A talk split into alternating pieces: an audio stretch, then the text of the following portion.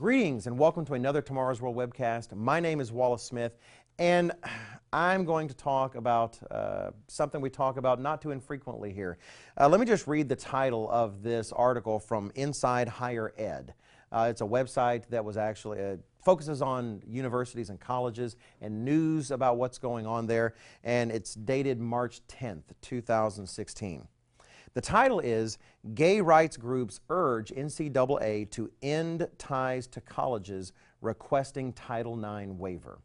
Now, let me explain what Title IX is very briefly, especially for those outside of the United States or not involved in education.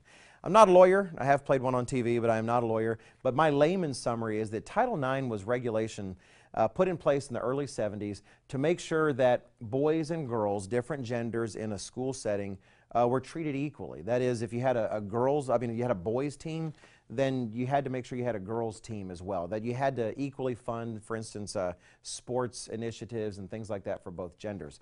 Now, there was an exemption for religious institutions, understanding that religious institutions uh, have uh, guidelines that they consider above all things that if they can't follow those religious guidelines of their faith, they can't even be an institution. Uh, and there's been an understanding from the beginning of this regulation, as I, as I read the history of it, uh, that has allowed religious institutions to ask for such waivers uh, so that they can continue to have funding, et cetera. Well, very recently, in fact, it points out in 2014, the U.S. Department of Education extended Title IX regulation understanding uh, to include all sorts of things, such as, for instance, transgendered people. That is a boy who thinks he's a girl or a girl who thinks that she's a boy. Uh, and these increasing spectrum options, which religious institutions and schools are finding very difficult. They, that, that goes against their faith, so they're asking for waivers. And that brings us to this story.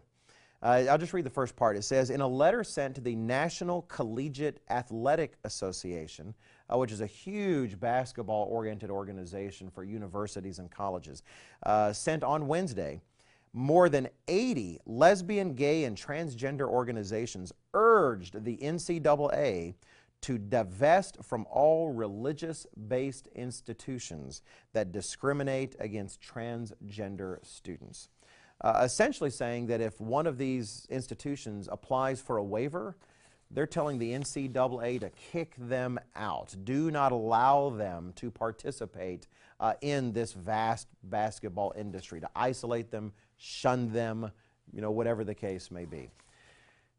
Why do we talk about these things frequently? You know, people will say, boy, it just seems like you guys talk about homosexuality a lot. Well, let me highlight.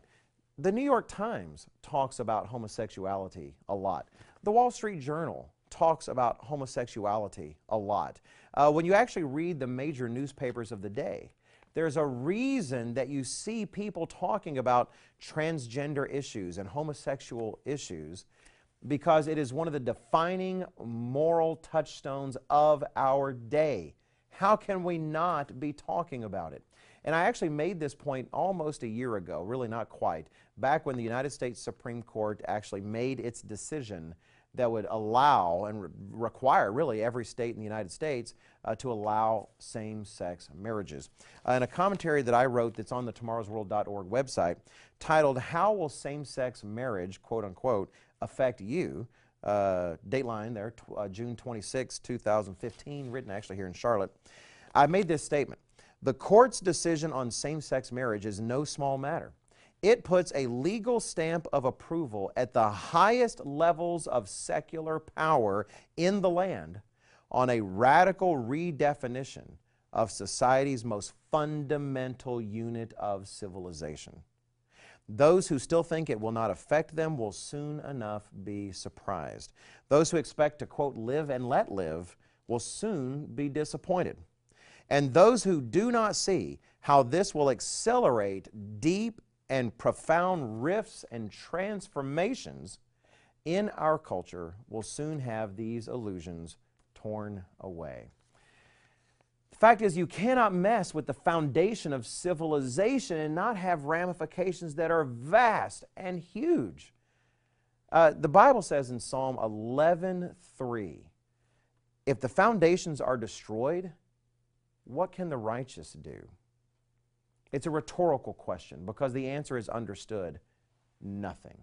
If the foundations are destroyed, what can the righteous do? Nothing. And here we see now a ma- major universities being pressured not to be included as a part of sports and basketball programs uh, because of their religious stance on this one item, this idea uh, that God defined man and woman uh, in sexual relationships the way He did. Uh, we see people being having their businesses shuttered, being sued by not just individuals but states. Why do we talk about it at Tomorrow's World? Because it is culture changing. It is one of the most radical transformations of the morality of our nation and our world in decades, if not centuries. So, yes, we are duty bound by God to talk about it. And this thing with the NCAA is just one more piece of evidence. I hope this webcast has been profitable, and I do hope you'll check out our other resources at tomorrowsworld.org.